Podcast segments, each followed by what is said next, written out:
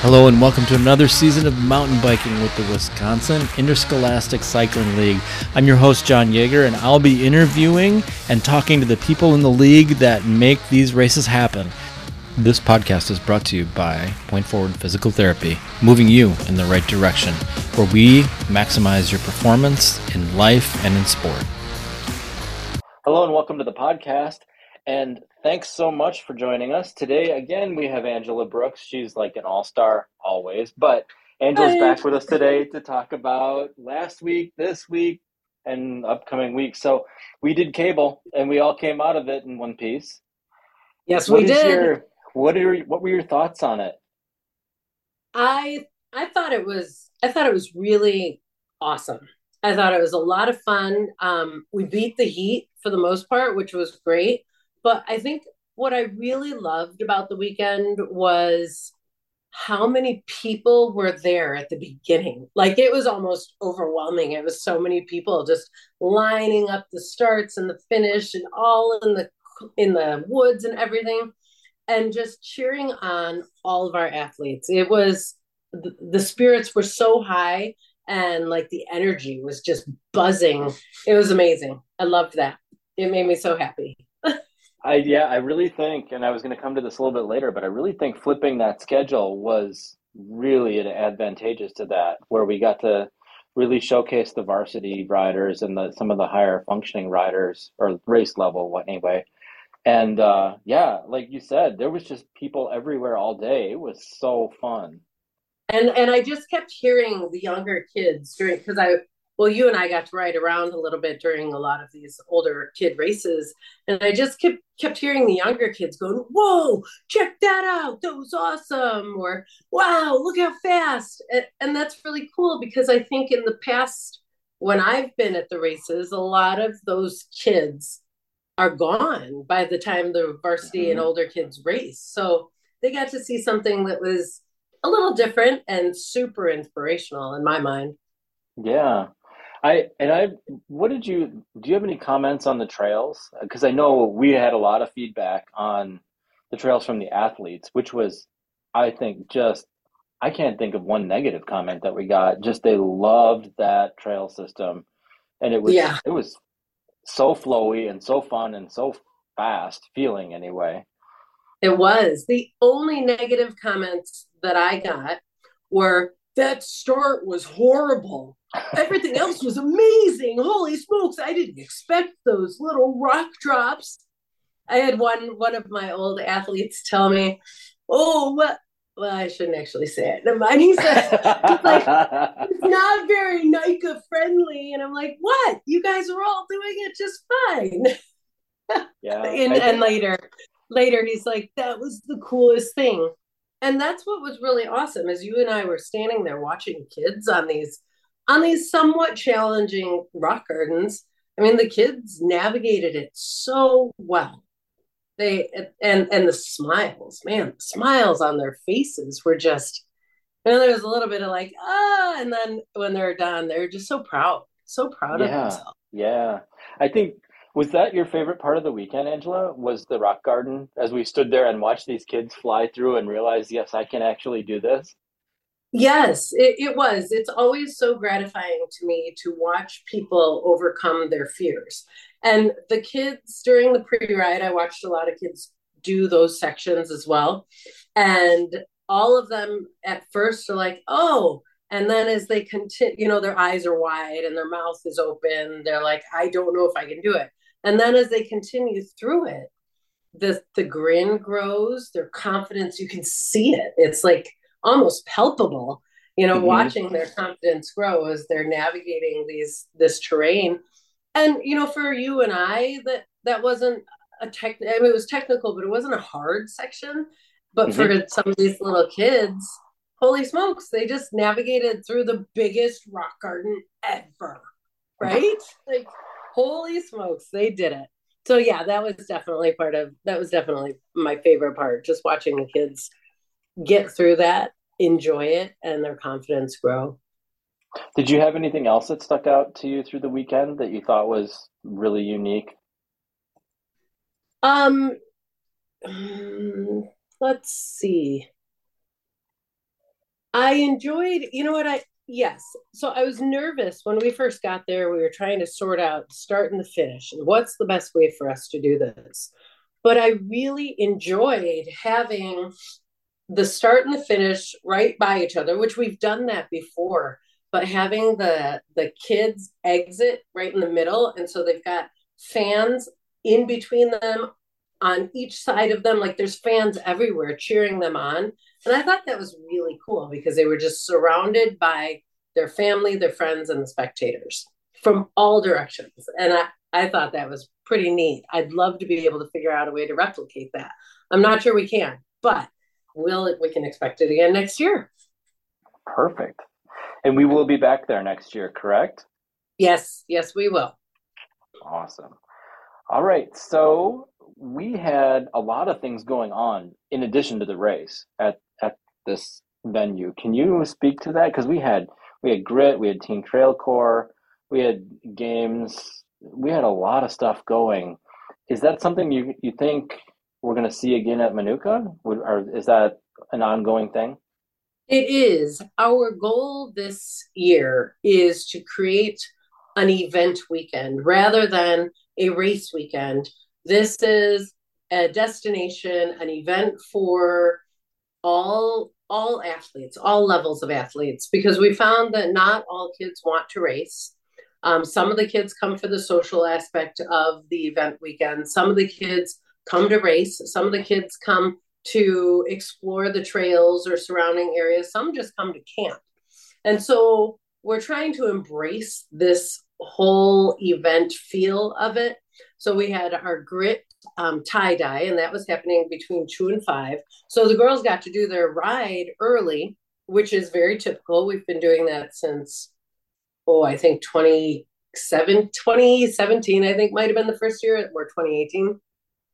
And so we've continued to do this grit ride, but before we were always mashing it up really early, the the um, project that we were doing. So now it's in the middle of the day. The girls get a little more little bit more time to get to know each other without feeling rushed to go on the ride right away.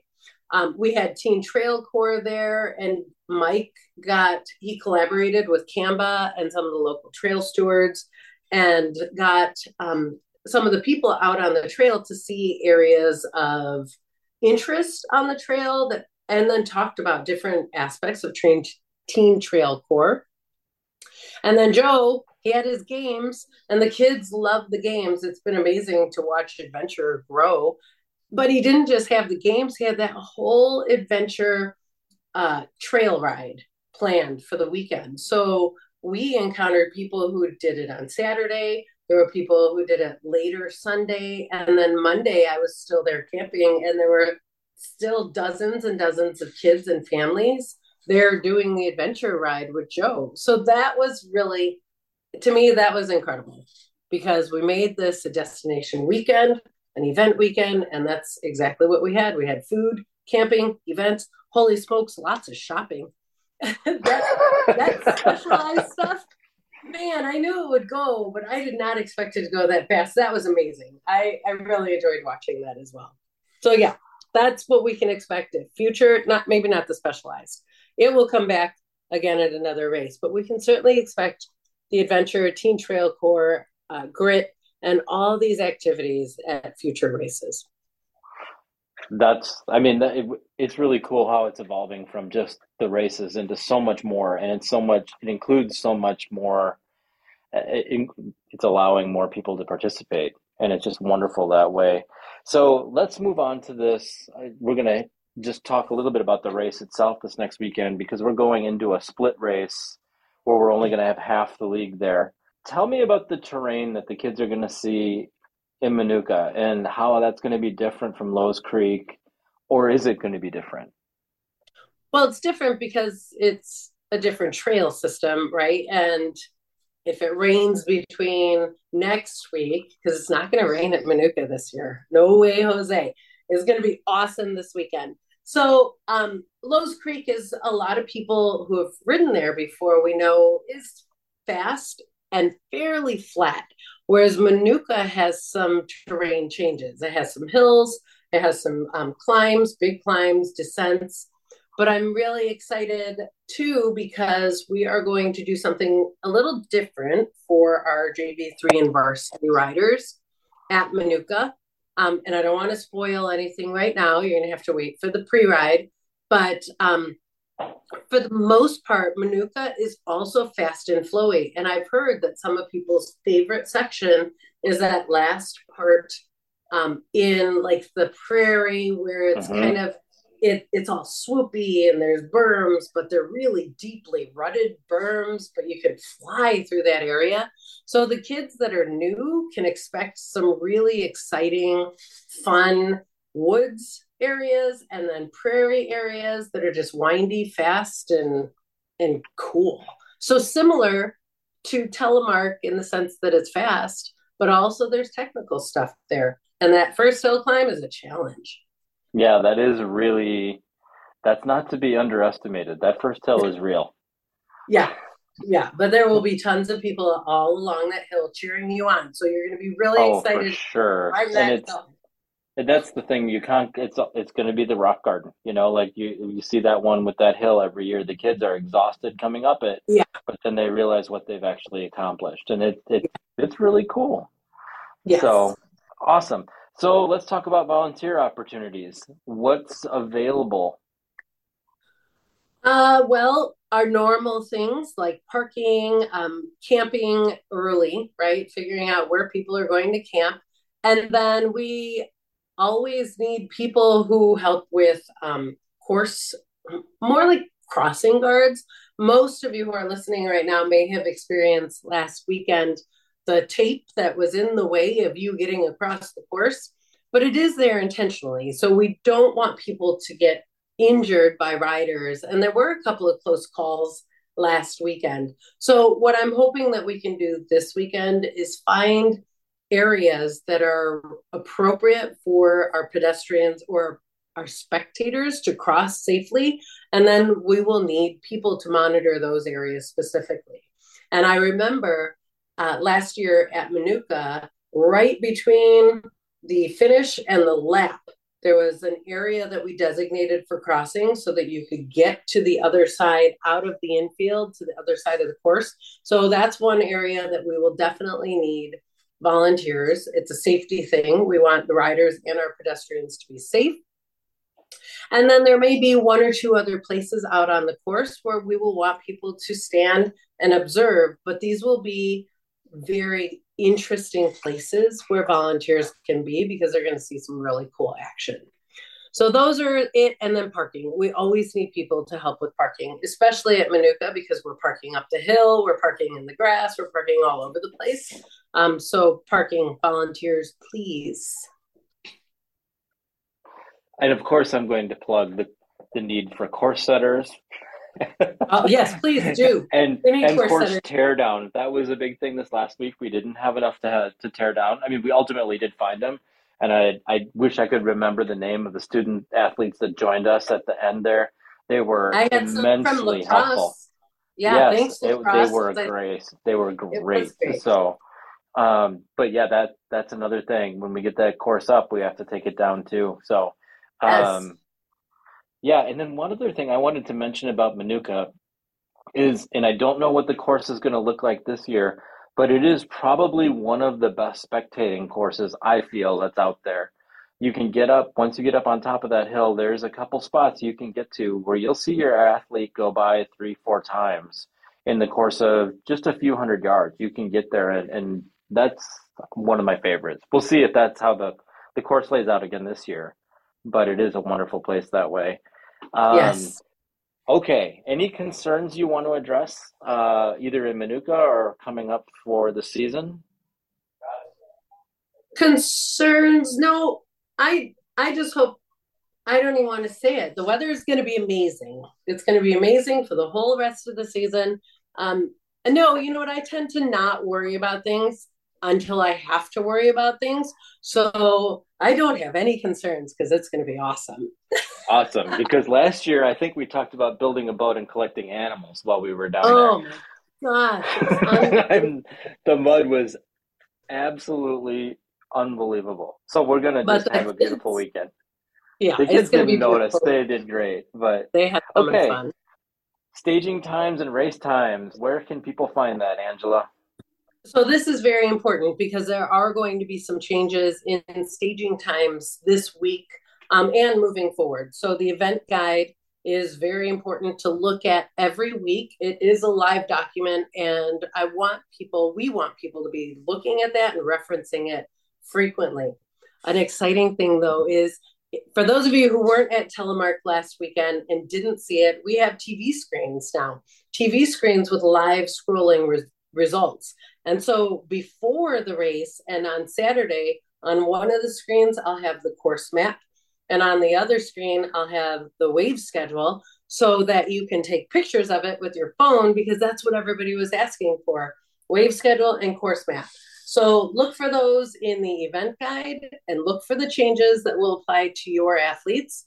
And then look for it on the televisions near, um, that'll be near the registration so that you can take a picture of it. Yep, and that's going to be key because we tend to overwhelm cell towers wherever we travel with our people. So yes, we do. yeah, do get that picture because once we get to Sunday and the really we blow, pardon me, we roll that crowd in, it can get a little sticky on the Wi-Fi and internet front. So Yeah. okay. Anything else we should throw out there before we wrap it up? Uh, holy smokes. Um, I keep saying holy smokes. Wow. It's like I'm a, a redundant. Anyway, I can't believe that it's already like four days away, five days away. Like it came up so quickly for me. I just got home yesterday and already it's race weekend, it seems like. Well, Or it's four days away for me, but by the time people listen to this, it might be tomorrow. yeah, well, we'll see, hopefully. Yeah. All right. Well, here we go. Week 2. I'm excited.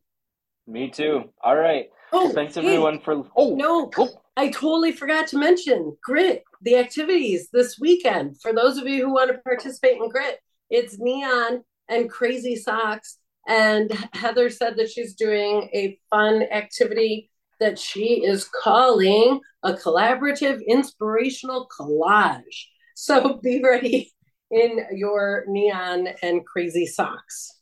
And that's oh. not just for grit girls. Anybody who wants to support grit can wear neon and crazy socks.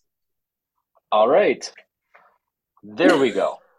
Thank you. Sorry. All right. No worries. All right. Thanks so much, Angela. We'll talk to you next time. Oh, thank you. Thanks again for listening. We wish luck to all the racers on the course this weekend. We'll see you on the trails.